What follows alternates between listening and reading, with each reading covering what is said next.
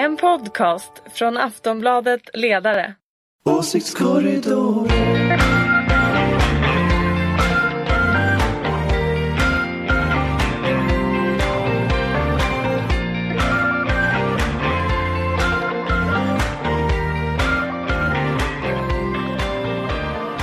Hej och välkomna till Åsiktskorridoren, en podd från Aftonbladets ledarredaktion. Där vi pratar politik så det står härliga till.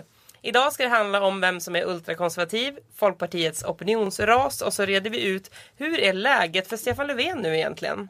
Och välkomna till dagens deltagare som jag har trängt ihop mig med här för icke-valårets första åsiktskorridor. Jag heter Hanna Olsson, jag är alltså korridoren och det är ni som står för åsikterna. Välkommen Ulrika Schenström, moderat och PR-konsult. Hej! Hej.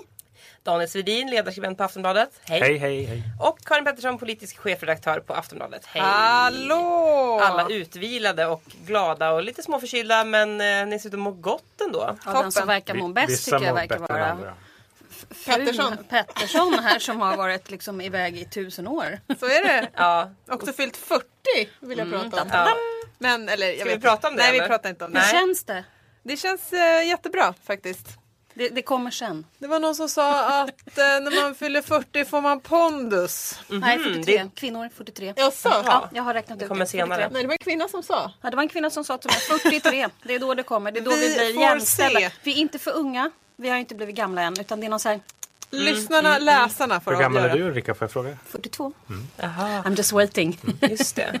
Du är lika gammal som Niklas Svensson. Ja. Det kan vi prata om en annan gång. Eh, Nej, han är 73. Han är 73. Jaha, han fyllde 42 nu. Okej, hashtag 42. Nu börjar vi prata om Folkpartiet tycker jag. Eh, det går ju lite trögt för dem opinionsmässigt nu kan man säga. I Aftonbladets väljarbarometer Sverige tycker så ligger de på 3,5. I Novus som kom nu eh, 4,1 och det var den minsta siffran för dem någonsin. Hur blev Folkpartiet riksdagens opinionsmässigt minsta parti? Jag tror skolan. Jag tror att de inte hade svaret på skolans fråga, eller liksom svaret på vad som var problemet.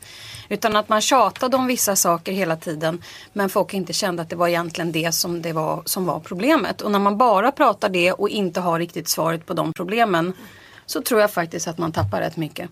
Sen tror jag Jan Björklund faktiskt är ganska trött om jag ska vara riktigt ärlig. Eh, det är ju ett parti som kommer att behöva byta partiledare tror jag under de närmsta två åren. Jag vet inte riktigt när det kommer att hända men det lär ju göra det.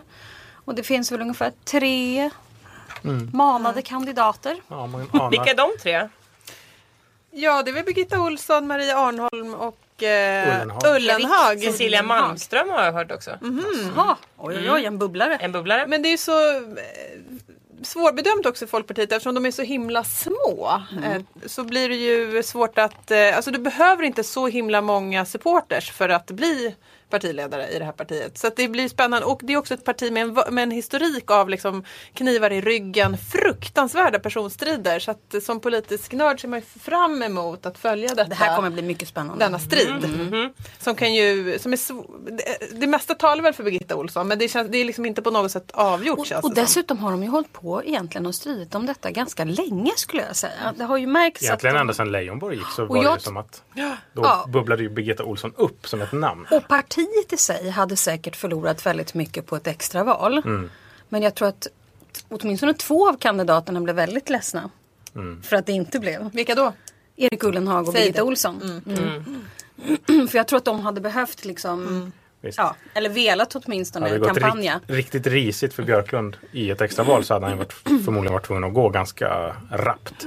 Nu kan han sitta kvar ett, ett tag till. Men de jag, har tror, ju nej, jag tror att det kommer bli krav på, på att, Ja, han, eh, alltså att han måste gå ganska snart. jag tror ska det. Alltså får de ett par eh, opinionsmätningar till på de här nivåerna då måste ju diskussionerna komma igång. Och de har ju sitt eh, landsmöte eller vad det heter i höst. Så att eh, jag mitt, min bästa gissning är ändå att det blir i höst. Ja. Partiledarbyte. Men jag, tycker, jag är lite förvånad och lite besviken över för att jag tyckte efter valförlusten för Alliansen i höstas att Björklund såg ut att liksom gå igång på oppositionspolitikerrollen. Och jag tror egentligen att han skulle vara en grym oppositionspolitiker. Men jag håller med dig Ulrika. Han, han är... Han har snöat in alldeles för mycket in. på skolan och kanske inte riktigt det som väljarna vill att han ska ha som svar. Alltså han inte, han har, ja. Man har prövat och hans och Jag recept tror dessutom att det är lite svårt när man är i en sån här typ av alliansregering eller som man sitter i regeringen nu. Att man får de här departementen och sen så får man ansvaret så snöar man in liksom för mycket på det så att man till slut inte kan prata någonting annat. Tror du att S och MP-regeringen som de är nu, där man delar departement, är bättre för Nej. liksom, partiernas Nej. Politikutveckling? Icke! Som gammal medarbetare på statsrådsberedningen då blir jag alldeles nervös när det är så här. Alldeles stressad.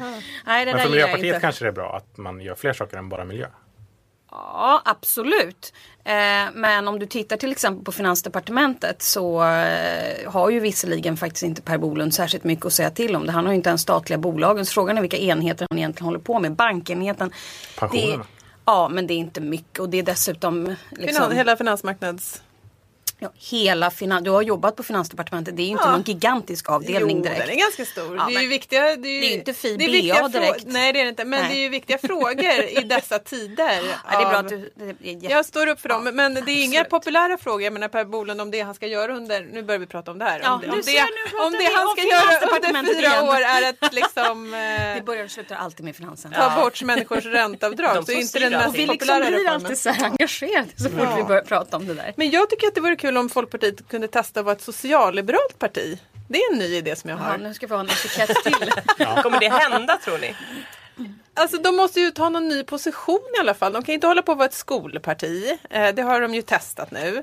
KD håller ju på att bli liksom det nya högerpartiet. Eh, och eh, Centerpartiet är ju de här liksom marknadsliberalerna. Eh, Det är egentligen det som Moderaterna var tidigare. Ja. Som Centern har tagit. Alltså allting mellan till exempel man ska säga Gösta Bohman och Bo Lundgren. Alltså de partiledarna däremellan. Alltså Carl Bildt och, och så vidare. Det, det var ju nyliberala moderater om man ska vara ärlig. Och allting efter, då kommer vi in på det, är ju liberal konservatism. Gud vad roligt det ska bli Da, att da, da, da. höra dig förklara vad det är. Ja, säg, ja, åh, säg det. Jätteroligt. Men vad ska Folkpartiet vara då? Tycker du inte socialliberalt att prova att vara lite socialliberala? Men de är ju lite blandade så här. Jag, jag, jag är ju uppvuxen i en, en eh, borgerlig kontext där man lärde sig tidigt att man aldrig ska lita på en folkpartist. Och att de alltid är lite finare och lite bättre. Det är som vi ser på Miljöpartiet ungefär. Jaha, det är så ni tänker. Ja, ja. Ja, nej, lite finare, lite bättre. Du vet, det är liksom lite så här touch. Liksom, lite så här produktig och ja, nej, men Klok, absolut. klokast i stan. Ja, absolut. Var, varför litar du inte på dem då? Därför de vänder alltid i slutet på en förhandling. Ja, nej, men det blir Är det spännande. socialliberalt att vända? Jag tycker de här etiketterna är förfärliga. Känna in. Vad är du? Vad är du?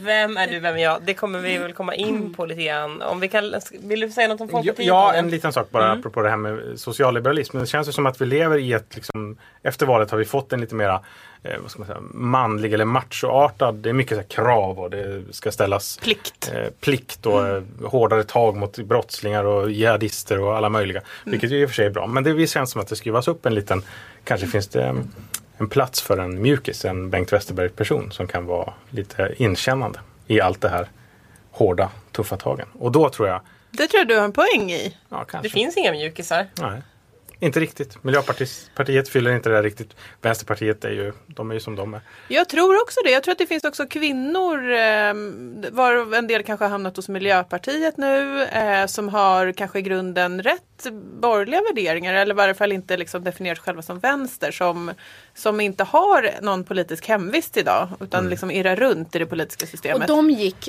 under en lång period till Miljöpartiet. Ja, jag sa ju det. Jag brukar kalla dem för Jag de här bondens... Men vad duktig du är. Du är verkligen duktig nu när du har fyllt 40. Äntligen fick jag ett erkännande. Bror är duktig. Det här med pondus verkar inte Nej, fungera men, men alltså alls. bondens marknad, eh, eh, liksom kvinnorna skulle jag säga, som bor i Stockholms innerstad. Förklara vad bondens marknad är för våra lantliga Jo men eh, bondens marknad där man köper eh, närproducerat närproducerat. eh, och, och, och ekologiskt och sånt där som är väldigt fint. Och de sopsorterar med SUVens motor på. De har två stycken SUVar i källaren. De cyklar till jobbet. Det, det är Vart väldigt... bor de? Ja, de bor faktiskt både i Vasastan och Östermalm. Jag bor faktiskt överallt. Det är inte alls Södermalms eh, betingat detta. Men de gick väldigt, under väldigt lång tid till Miljöpartiet. Det var bara det att problemet var att när ehm, Åsa Romson gick ut och sa att högerhänta vita välutbildade män var dåliga. Vet du vilka hon pratade om då? Det var de. Deras, Deras män. killar. Och det blev inget bra. Ja, deras älsklingskillar som hänger upp cyklar på väggen hemma. Exakt, Mm, åh, ni vet. nej. Oh Ja. no. Mm. Men då ska, i sådana fall, detta talar ju för då Birgitta Olsson eller Exakt. Arnholm. Jag, Jag tror tror till och med på... att Ullenhag skulle kunna vara lite så här blötögd. eh, Nej. Nej, det tror Jag- faktiskt inte heller. okej. Jag tror att Birgitta Olsson skulle kunna plocka upp dem där. för det de, hon står för det som de liksom är ute Absolut. efter. Absolut. Feminism utan socialism. Har ni sett den? Frågan är hur många det är då. Den, i den här Ja, gruppen. du och jag skulle kunna vara den här om vi inte var med i våra egna sekter. Ah, inte Jo, jag. vi skulle kunna jag vara har med ett klassperspektiv Ulrika. Oj! Det är såhär Göran Persson-kommentar. Nu har älskar jag. Göran Persson i och för sig. och klassen, Måste eller? liksom, Ja, ja. Jag har ett klassperspektiv. Det var verkligen Göran. Da, Da! da, där fick jag fram klassklubban. Ja, en stor gummiklubba som du drar fram här ibland. Det här med semester huvudet. för henne Ja, ja, är ja. inget bra det här. Ja, ja, du har tänkt efter. Då fick Du, hon klassperspektiv på semester. mm, just det, vi ska inte prata om Just vart det, den gick. vi pratar inte om exakt. Jag tänkte precis säga det. Vad var den? Det ska vi inte gå in på. Vi ska prata istället om GPs ledarsida. Som, eh, Göteborgs-Posten. Ja, Inte Göran Perssons inte, ledarsida. inte GPs ledarsida. Nej. Nej. Det hade Det är varit kul vi. om han hade haft en ledarsida. Det har han inte. Men Göteborgs-Posten har en och de har fått en eh, en eh, ny chef som heter Alice Teodorescu som tidigare var faktiskt krönikör på Aftonbladet. Och eh, ja, men, eh, debattör kan man säga. Ganska profilerad sån. Det väckte väldigt starka reaktioner, inte minst på just GPs ledarredaktion. Eftersom att ledarsidan idag är liberal och har väl alltid varit det. Men Teodorescu är mer konservativ. Vissa kallar henne till och med ultrakonservativ. Och det har det varit en debatt om. Eh, vad är det ens? Ja, jag tycker det är en intressant diskussion det här. Inte så mycket, sen det, har det varit en diskussion om Alice Teodorescus person. Den tycker jag inte är så intressant. Men jag tycker att det är intressant att fundera kring vad är liksom Dels vad är en ledarsida? Eh, vi jobbar ju på en ledarsida jag och Daniel så det tycker vi är en jätteintressant diskussion.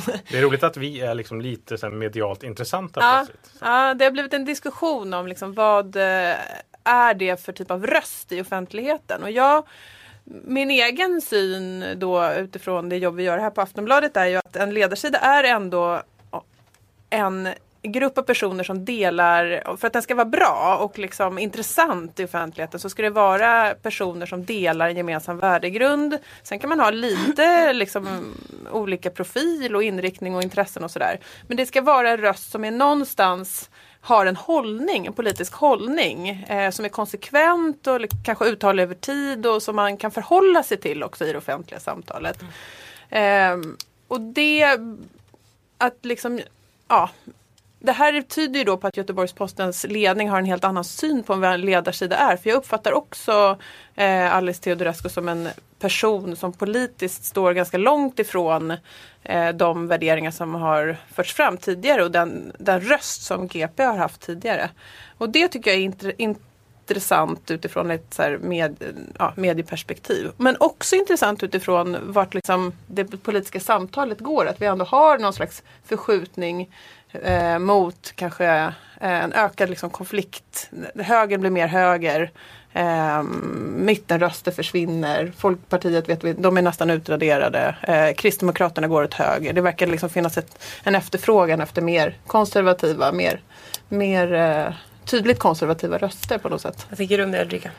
Men jag är så trött på det här med etiketter. Jag är så trött på att människor ska säga så här, nej men det går inte, vi kan inte ha henne för hon är ju så konservativ. Jag har varit med om det här i hela mitt liv. Varje gång det är konflikter och man inte vill ha någon, då måste man peka ut personen i fråga och sen säga usch! Den personen är XYZ. Jag menar SSU-bråk, MUF-bråk. Så är det så här, nej vi är den liberala falangen och de är de konservativa. Ursäkta? Det har ingenting med politik att göra. Jag tror bara att de som satt på den ledarsidan blev förbannade över att det inte var de som blev chefer för ledarsidan. Det är väldigt enkelt. Och så tyckte man dessutom att det var irriterande att hon dessutom var snygg. Att hon dessutom vågar vara kvinnlig. Usch, så får man inte sluta. Att hon inte har ett tält på sig, det är ju förfärligt.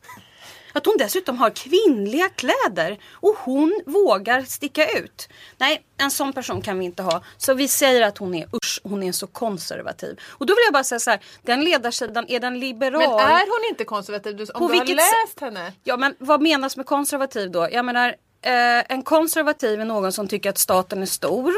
En konservativ person är någon som inte vill kapa det som vi har gemensamt. En liberal till exempel moderat, det som jag växte upp i, det här när man skulle skrika om att liksom systemskiftet måste ske nu. Det är ju nyliberalism. Bort med staten, ju, liten, ju mindre den är desto bättre. Det som till exempel Fria Moderata Studentförbundet har hållit på med i tusen år. Och det tycker jag är jätteroligt när man är 18, 19, 20 år. Men jag menar helt seriöst, konservatism handlar ju om att staten är stor. Inte helt olikt den, den politik som eh, Moderaterna har fört de senaste 12 åren. Att man har gemensamma saker och ser dem och tycker att det är bra. Så att, så att hon är ju inte en sån som, som skyndar på och vill förändra allting på en gång utan att allting ska gå i en långsam takt. Men jag vill helt seriöst säga det och jag menar det. Det här handlar inte om etiketter. Det här handlar om att någon vill bli chef för ledarsidan och så vill man gärna trycka till en ung, snygg, begåvad tjej för att hon skulle sådär vara konservativ. Ja men jättebra. Det är jättebra att det finns unga kvinnor som är konservativa. Absolut. Skynda långsamt. Jag är så, det, Det kan finns. säkert finnas sådana inslag i den här Imagine the softest sheets you've ever felt. Now, imagine them getting even softer over time. I'm here to tell you about Bowl and Branch sheets. In a recent customer survey, 96% replied that Bowl and Branch sheets get softer with every wash. They're made from the rarest organic cotton and designed to get softer over time. Try their sheets with a 30-night guarantee, plus 15% off your first order with code BUTTERY. So head to B-O-L-L and branch.com today. Exclusions apply. See site for details.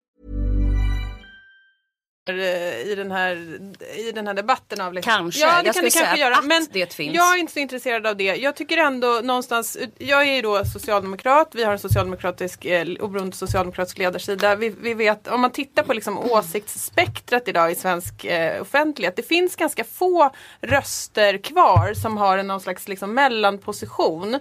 Eh, som, som står då för den här liksom socialliberal, socialliberalismen i, i bemärkelsen att eh, inte en liksom helt negativ syn på liksom politiken som redskap, eh, liksom fokus på individen men liksom individens frigörelseprojekt, eh, en syn på jämställdhet som kanske ligger närmre liksom en socialdemokratisk liksom socialliberal tradition än den som Alice Teodorescu har fört fram som är kanske mer åt ett så här biologistiskt håll och liksom särartsfeministiskt. Och så. Det, är, det är ganska stora liksom, ideologiska skillnader här. Och hon, jag tycker att hon är en liksom, fantastisk debattör. Hon har liksom varit krönikör här på tidningen. Men, men att liksom göra den typen av utnämningar utan att ha en diskussion om vad ska vi vara för röst? Vad är det för liksom men vad är, det ju- för, vad men är det för åsikter vi vill föra? Men Görne Ja, har ju uppenbarligen tagit ett beslut på vad han tycker är bra. Absolut. Och då ska han ju i så fall, jag menar. Det då här, får det här, han väl säga det. Men, Jo, och då, men, och då tycker men, jag att det vi blir jobbar ju inte på Gö- Göteborgs-Posten. Alltså detta är ju som vanligt oftast ett, ett, eh, ett, ett problem som uppenbarligen är någon slags ledningsproblem. Om man inte pratar Absolut. då med liksom, Nej, men det blir de konstigt. andra som jobbar på ledarsidan. överkörda. Och de känner sig överkörda och då gör de media på det. Jag vet Ja, inte Daniel, hur många gånger vi har sett detta. Nej, jag tycker det här var jätteintressant att lyssna på. Men det som problematiserar här också är ju att hon verkar ha haft en konflikt med ledarsidan tidigare. Och den konflikten har ju då handlat om synen på till exempel feminism. Malin Lernfelt som ju skriver på eh, Göteborgs-Postens ledarsida har bråkat då med Alice Teodorescu om vad, vad är feminist, vem är feminist, hur ska man vara som feminist och vad är feministisk politik. Och att ledningen på Göteborgs-Posten inte känner till då att det finns liksom en levande konflikt mellan vår chef och eh, den redaktionen som vi har är ju också väldigt konstig. Men sen har ju Alice Teodorescu försvarat sig också då och sagt att jag är inte konservativ utan jag är liberal konservativ. Som ju är någon sorts, eh, liksom, det är väl vad Moderaterna kallar sig för. Eh, så att hon är väl moderat och de andra är mer folkpartister.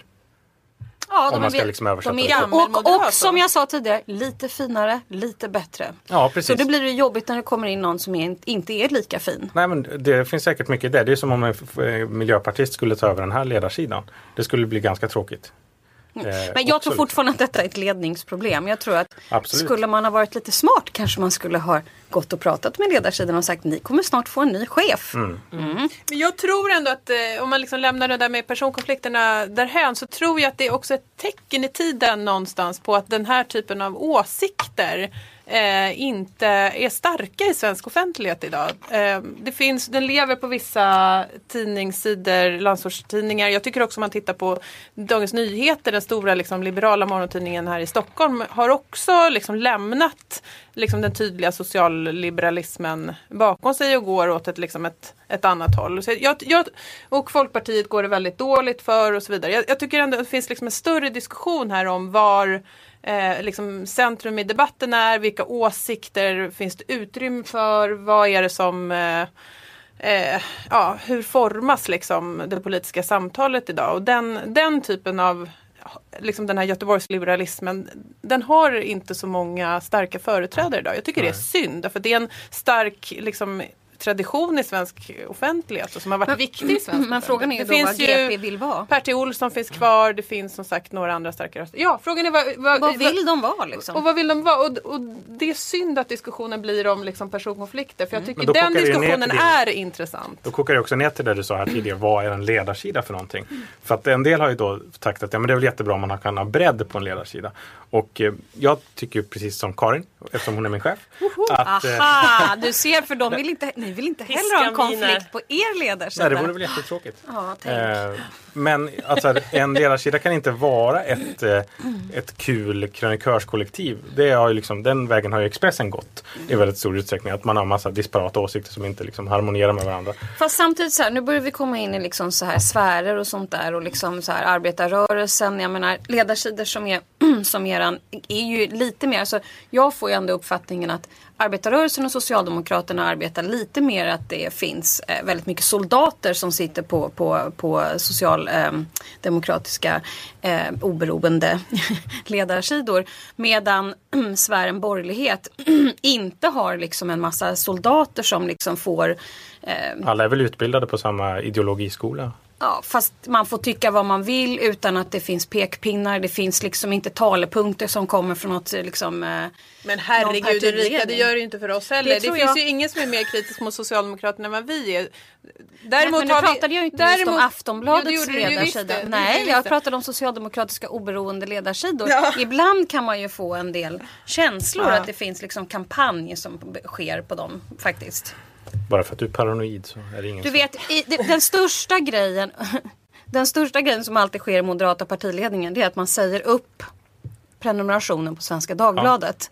Därför att det där förbannade Ja. eh, liksom ledarsidan är det värsta som finns. Men det är ju intressant för ingen hade ju blivit överraskad om Alice Teodorescu hade blivit ny politisk chefredaktör på Svenska Dagbladet. Eh, och det är ju för att det är en konservativ Men egentligen skulle det vara intressant att se en, en stor intervju med Jörne om hur han tänkte. Ja, det enda man har sett är en liten intervju där han gav väldigt dåliga svar. Och en liten text som han har skrivit själv också. Som sen ledarredaktionen svarade på och berättade att vi går i liksom Torgny Segerstedts fotspår här och står upp för något gammalt. Det kanske inte är så klickvänligt för det är ju också en, under, en underton i det här att nu ska det klickas och det ska bli snackisar och sådär. Vilket är en, en del i diskussionen men kanske en annan. Kanske en annan. Alice Teodorescu har inte twittrat sen det här hände. Hur går Vi det får med klicken? Ja, Hur går det med klicken då? Ja, det får vi se. Nu ska vi prata om eh, Stefan Löfven, tycker jag. Efter den här kaoshösten och decemberöverenskommelsen, det utlysta och inställda extravalet, hej och hå. Hur är läget med Löfven? Jag Karin, så, nej, men jag tycker att det är så Alltså intressant. det var tyst det blev. Ja, men ja, det är Ja men det är För- väldigt, väldigt konstigt. Nej, nu vill jag säga att det, ja, det är väldigt konstigt. Det, det kan vara så att vi håller med varandra i det här. Men, men jag tycker ju att eh, man undrar ju fortfarande över Stefan Löfven.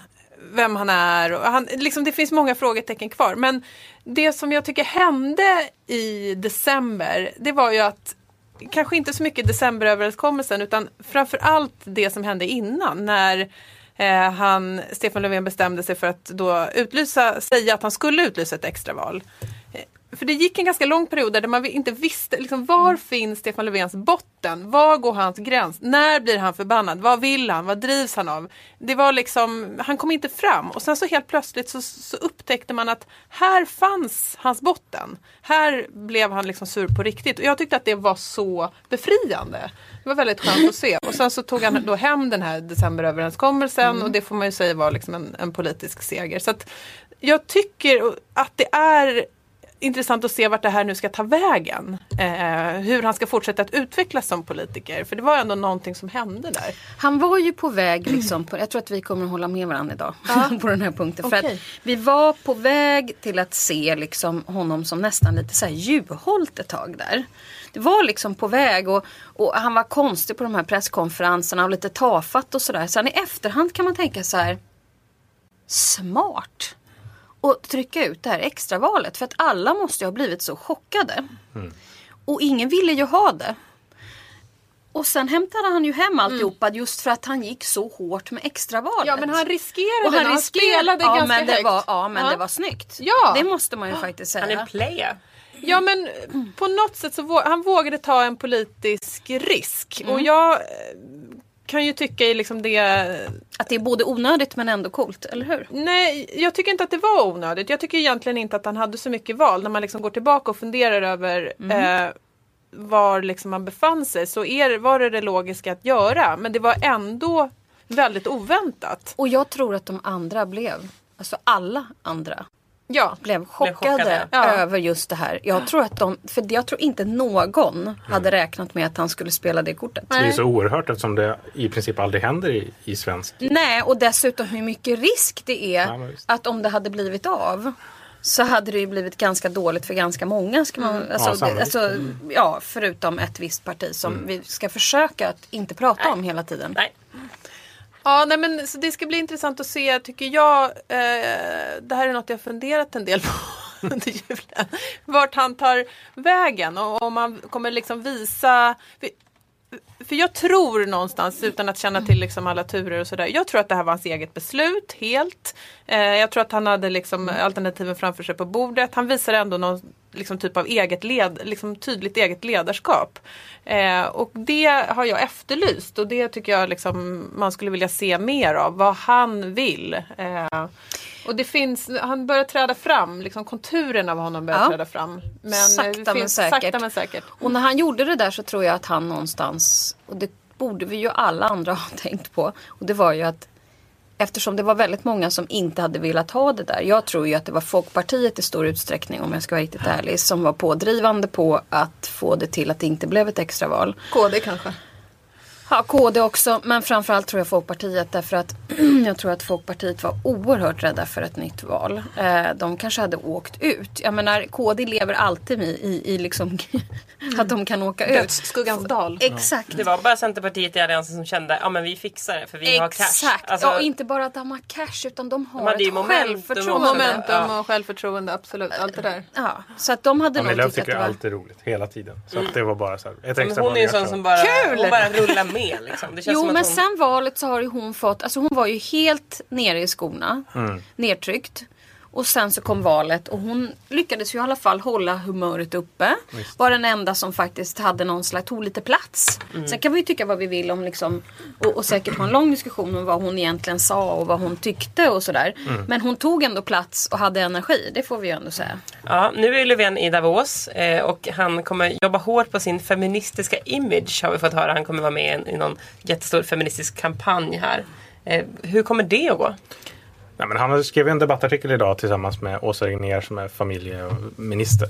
Eh, och den, är ju ganska, den innehåller inte särskilt mycket annat än ett löfte om att eh, vi kommer att vara en feministisk regering. Och det, det där anknyter väl till det Karin sa. Det kommer ju bli väldigt intressant att se vilken sorts politik han kommer att stå upp för. Eh, den här tredje pappamånaden är ju smart på det sättet att den liksom avslöjar ju FPs Kommer ni att rösta emot det här förslaget som ni tycker är bra egentligen? Att det är liksom politiskt spel och, så, och det är snyggt på det sättet. För man har väl liksom man kan avslöja dem som hycklare på något sätt. Men och det här kommer ju massa, det kommer finnas mycket sådana saker i den feministiska politiken tror jag. Som kommer vara riktade till att öppna upp för de här mittensamarbetena som Stefan Löfven fortfarande inte har begravt. Vårdnadsbidraget. Idén på. Ja exakt, Ja. allt sånt där. Som KD är de enda som gillar i Alliansen. Sen ska det bli väldigt intressant att se hur han vågar göra med vårpropositionen. Hur mycket han kommer att våga liksom. Jag tror han kommer vara ganska så här, stabil, inte göra allt för mycket. Därför att, för att inte liksom reta upp alliansen. Eh, som ju nu har gått med på det här. Nej men det finns ju en vansinnig, liksom en vansinnig föreställning. Det kom ju en del vansinniga artiklar och utspel under eh, efter decemberöverenskommelsen att ja nu är det fri, tydligen fritt fram för Stefan Löfven att höja skatterna med 2000 miljarder procent och eh, införa planekonomi tillsammans Det med tror inte Vänsterpartiet. jag att han kommer göra. Jag tror att han kommer vara en ganska försiktig Det general och sen eh, göra den här typen av manövrer som Daniel pratar om som splittrar alliansen.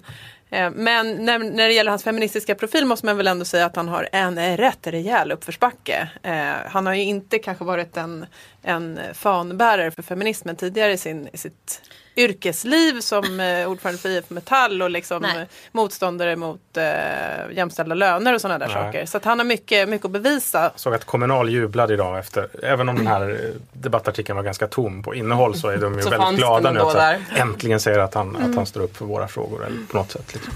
Ehm, visst. Gåtan Stefan Gåtan Löfven. Stefan Löfven som du kallar honom. Och Ja. jag läste i en intervju med dig Ulrika Schenström från 2012 att du ville luncha med Stefan Löfven. Vill jag luncha med Stefan? Ja, ville jag, har, alla jag vilja säga så här. Ja, nej, men jag Har du gjort nog, det? Nej, Nej. nej. men alltså, jag har ju träffat honom flera gånger. Han är ju en väldigt trevlig person. Fast ni vet, ni vet ju vem jag tycker bäst om. Om det nu måste vara en socialdemokratisk regering. Jag är ju olycklig över det. Mhm. Det borde ju vara Göran Persson. Ja. Ni vet ju att jag älskar Göran Persson. Det är för att ni båda är ko- PR-konsulter.